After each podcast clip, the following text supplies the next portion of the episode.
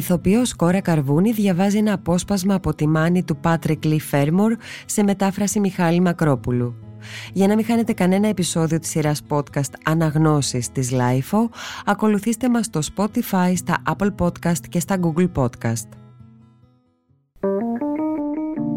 Είναι τα podcast της LIFO.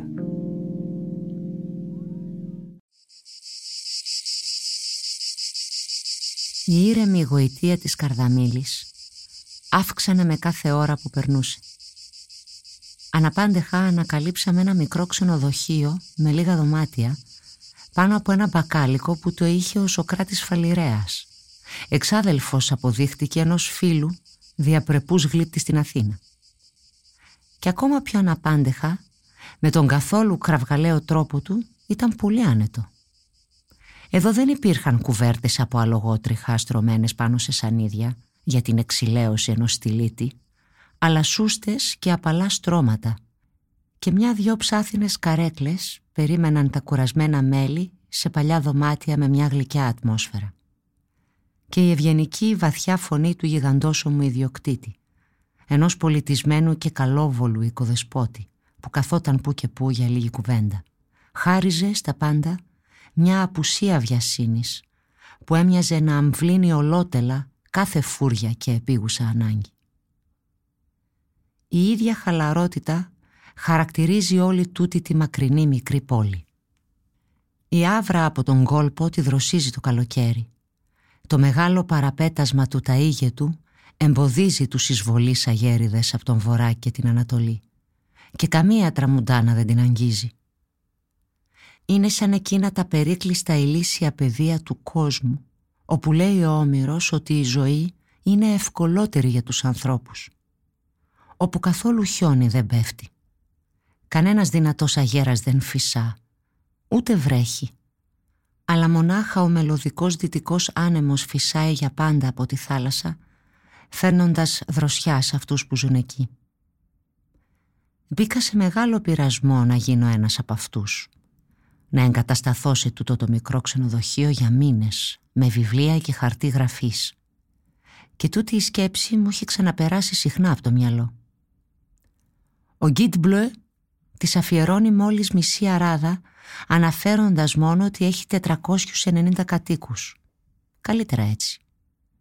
Είναι πολύ απρόσιτη και υπάρχουν ελάχιστα να κάνεις εδώ, ευτυχώς, για να κινδυνέψει ποτέ σοβαρά από τον τουρισμό διόλου παράξενο που οι Νηριείδες τη διάλεξαν για κατοικία τους. Επιστρέφοντας από ένα πολύ ωραίο μπάνιο πέρα από τους καλαμιώνες, είδα ένα αγόρι να κουβαλάει από την ουρά ένα μεγάλο ασημένιο ψάρι, μία σάλπα. Δεν έχω ανακαλύψει την κοινή του ονομασία. Το αγόρασα και καθώς μαγειρευόταν καθίσαμε κάτω από μια μουριά που ο κορμός της ήταν ασβεστομένος ως την αρχή των κλαδιών σε μια βεράντα έξω από μια από τις λιγοστές ταβέρνες. Όπως και εμείς, μερικοί ψαράδες κάτω από τα μεγάλα τους καπέλα έβλεπαν τον ήλιο να βουλιάζει πίσω από τα μεσηνιακά βουνά, που στην άλλη τους μεριά, δεκάξι λεύγες μακριά, βρισκόταν η πύλος. Ένας μικρός μόλος εξήχε στη θάλασσα και κατά μήκος του καΐκια λυκνίζονταν απαλά με κάθε πνοή στα πράσινα διάφανα νερά δεμένα μερικά μέτρα πάνω από τους ίσκιους τους στο βοτσαλωτό πυθμένο. Πικροδάφνες έγερναν πάνω από ένα επίπεδο στρώμα βράχου που από πάνω του κυλούσε η θάλασσα με τόσο λίγη ορμή ώστε ίσα που φτιαχνόταν ένα άσπρο δίχτυ αφρού στην επιφάνεια. Γλιστρούσε απαλά και διαλυόταν, δίνοντας τη θέση του στο επόμενο. Σε μικρή απόσταση από την ακτή Βράχια προεξήχαν με μια ασπρισμένη εκκλησιά πάνω στο ένα και μια μινιατούρα ερυπωμένου οχυρού στάλο. Η επιφάνεια της θάλασσας ριγωνόταν από χρυσάφι που καθώς βούλιαζε ο ήλιος μετατράπηκε σε οχρό θιάφι με λουλακιά στίγματα. Παραπίσω ο ακίμαντος κόλπος απλωνόταν ανεμπόδιστος ως την αντικρινή χερσόνησο που σκοτίνιαζε.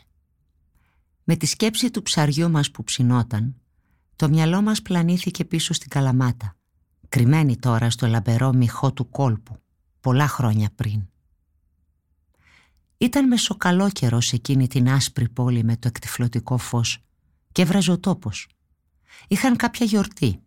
Μπορεί να ήταν του Αϊγιάννη του βαπτιστή που σηματοδοτεί το θερινό ηλιοστάσιο. Και η προκυμαία ήταν γεμάτη πολίτες που γιόρταζαν με τις φιγούρες τους ρευστές. Η έξαψη της αργίας και η τρέλα του καύσωνα πλανιούνταν στον αέρα. Το πλακόστρωτο στην άκρη του νερού, όπου η Τζόαν, ο Ζαν Φίλντινγκ και εγώ είχαμε καθίσει για φαγητό, έστελνε προς τα πάνω της ζέστη σαν κατσαρόλα χωρίς καπάκι. Με μια ξαφνική, σιωπηρή απόφαση, μπήκαμε στη θάλασσα φορώντας όλα μας τα ρούχα. Κουβαλήσαμε μερικά μέτρα μέσα στο νερό πρώτα το σιδερένιο τραπέζι και έπειτα τις τρεις καρέκλες μας και με το δροσερό νερό να μας φτάνει ως τη μέση καθίσαμε γύρω από το στρωμένο τραπέζι που τώρα έμοιαζε να αιωρείται ως διαμαγείας δέκα εκατοστά πάνω από το νερό. Ο σερβιτόρος φτάνοντας μια στιγμή αργότερα κοίταξε έκπληκτο στον άδειο χώρο στην αποβάθρα και έπειτα βλέποντάς μας και κρύβοντας γοργά ένα φευγαλαίο χαμόγελο μπήκε χωρίς δισταγμό στη θάλασσα, σοβαρός, σαν μπάτλερ, προχώρησε ως εκεί που το νερό του έφτανε μέχρι τη μέση και λέγοντας απλώς «ώρα για φαγητό» απίθωσε μπροστά μας το γεύμα μας. Τρεις κέφαλους ψημένους ωραία στη σχάρα που άχνιζαν και τα καστανόχρυσα λέπια τους έλαμπαν.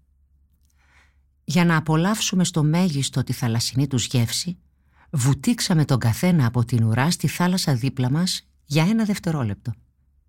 Διασκεδάζοντας με αυτό το θέαμα, οι πελάτες στην προκυμαία μας έστελναν το ένα κατοσταράκι ρετσίνα μετά το άλλο, ώσπου το τραπέζι γέμισε. Μια ντουζίνα βάρκες μας έφτηκαν σύντομα, διαταγμένες γύρω από το τραπέζι σαν πέταλα μαργαρίτας. Σκύβοντας από τις βάρκες τους που λυκνίζονταν απαλά, οι ψαράδες μας βοήθησαν να τα βγάλουμε πέρα με τούτη την ξαφνική κρασοπλημμύρα. Και όταν πλέον η Σελήνη και ο Σύριος ανέτειλαν πάνω από αυτό το παράξενο συμπόσιο, ένα μαντολίνο είχε εμφανιστεί και μάγκικα τραγούδια που υμνούσαν το χασίσι υψώθηκαν στην ξελογιάστρα νύχτα. Όταν καπνίζει ο λουλάς, τραγούδησαν κλαψιάρικα οι ψαράδες, εσύ δεν πρέπει να μιλάς. Κοίταξε τριγύρω οι μάγκες, κάνουν όλοι, κάνουν του μπεκί. Όταν καπνίζει ο λουλάς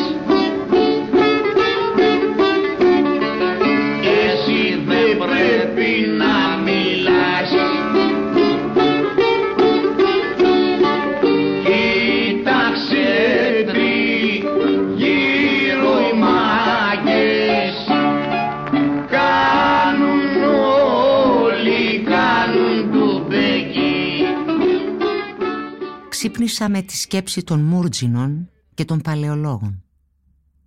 Πίνοντας τσάι του βουνού στο δρόμο, σκέφτηκα ότι είχα ξεχάσει ολότελα να ρωτήσω πότε χάθηκε η οικογένεια των Μούρτζινων. Μα δεν έχει χαθεί, είπε ο κύριος Φαλιρέας. Ο στρατής, ο τελευταίος από αυτούς, μένει εδώ παρακάτω. Ο Ευστράτιος Μούρτζινος καθόταν στην πόρτα του και έπλεκε με καλάμε και σπάγκο μια πελώρια σφαιρική παγίδα για ψάρια, πιο περίπλοκη από οποιοδήποτε σχέδιο πηξίδας ή αφηρημένη γεωμετρική σύνθεση με σύρμα. Η μπομπίνα με τον σπάγκο στριφογυρνούσε κάτω. Τον ήμαξε τυλιγόταν ανάμεσα στο μεγάλο δάχτυλο του ποδιού του και στο γειτονικό. Και η ελαφριά σφαίρα γυρνούσε και άλλαζε στα επιδέξια μαυρισμένα του δάχτυλα με μια εντυπωσιακή αλληλοδιαδοχή συμμετρικών παραβολών. Το ηλιόφως έπεφτε μέσα από τα δίχτυα που τυλιγμένα σε βρόχους και απλωτά σαν στέγαστρα στέγνωναν και είχαν το χρώμα της κουριάς. Μια αψιά μυρωδιά αλατιού, κατραμιού, φυκιών και ζεστού φελού πλανιόταν στον αέρα. Κομμένα καλάμια ήταν στιβαγμένα σε δεμάτια. Δύο καναρίνια και λαϊδούσαν σε ένα κλουβί στα δοκάρια και η γυναίκα του οικοδεσπότη μας έκοβε κρεμμύδια μέσα σε ένα μπακυρένιο κατσαρολάκι.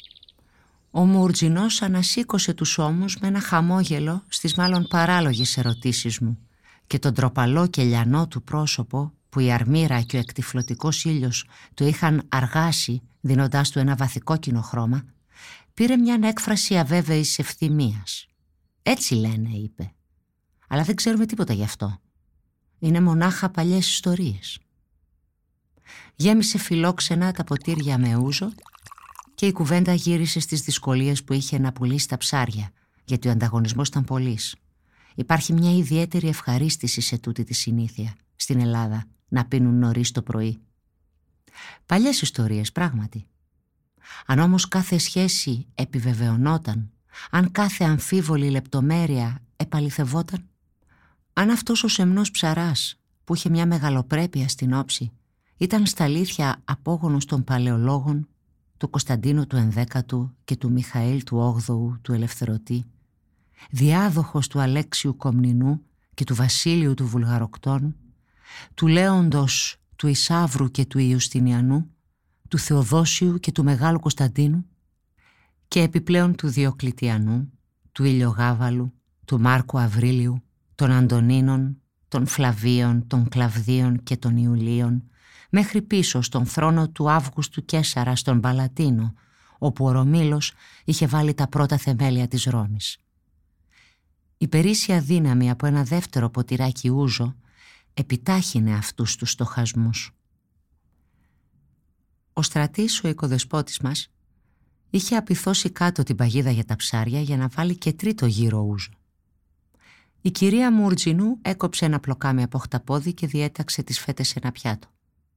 Ο στρατής, για να κάνει πιο παραστατική τη διήγησή του, έδειξε βάζοντας το δεξί χέρι στη μέσα μεριά του αριστερού του αγκώνα. «Ένας κέφαλος τόσο μεγάλος», είπε, «που ζύγιζε πέντε οκάδες, ούτε δράμει λιγότερο». Ο οικοδεσπότης μας αναστέναξε. Το πρόβλημα με τις βαφές που φτιάχνονται από κουκουνάρια, συνέχισε, τις συνηθισμένες καφετιές, είναι ότι τα ψάρια βλέπουν τα δίχτυα από ένα χιλιόμετρο μακριά και φεύγουν αλλά δεν μπορείς να μην τις χρησιμοποιήσεις, γιατί ο σπάγκος θα σαπίσει σε μια εβδομάδα. Ενώ οι νέες άσπρες βαφές από την Ευρώπη θα έλυναν το πρόβλημα. Αλλά πού να τις βρεις τα είδη ναυτιλίας στην Καλαμάτα και το Γήθιο; Η κυρία Μουρτζινού έβγαλε με το κουτάλι μερικά κρεμμύδια και πατάτες μέσα από το κατσαρολάκι. Τα έβαλε μπροστά μας και τους έριξε λίγο αλάτι. Όταν ήμασταν δύο-τρει ώρες μακριά από το τσιρίγο, είπε ο στρατής βάζοντας σούζο, ο αέρας δυνάμωσε ένα αληθινό μελτέμι, μια άγρια μπουκαδούρα. Έτσι μαϊνάραμε και τα κάναμε όλα γρήγορα. Σκύβοντας με μιας μπρος, ο στρατής σταυροκοπήθηκε. «Χριστός και Παναγία» είπε. Δεν είχα βρεθεί σε χειρότερο χάλι. Ήταν πίσα σκοτάδι και έβρεχε με το τουλούμι. Το κατάρτι και η λαγουδέρα είχαν σπάσει. Ο πύρος είχε χαθεί και τα κύματα ήταν μεγάλα σαν σπίτια. Να με στα τέσσερα μέσα στα νερά στη Σεντίνα, να τα διάζω πως και σωθώ, στα στενά ανάμεσα στο ελαφονίσι και τον κάβο μαλλιά. Το μπουκάλι είχε αδειάσει. Η σκιά του δασκάλου σκοτίνιασε την είσοδο. «Βιαστείτε», είπε. «Το καΐκι για την Αρεόπολη φεύγει τώρα». Σηκωθήκαμε όλοι, ρίχνοντας μέσα στους αποχαιρετισμούς μας ένα καλάθι με φροσκοκομμένα δολώματα και δυο καμάκια που έπεσαν με κρότος στο πάτωμα. Βγήκαμε έξω, ξεμεθώντας τη λάμψη του μεσημεριού.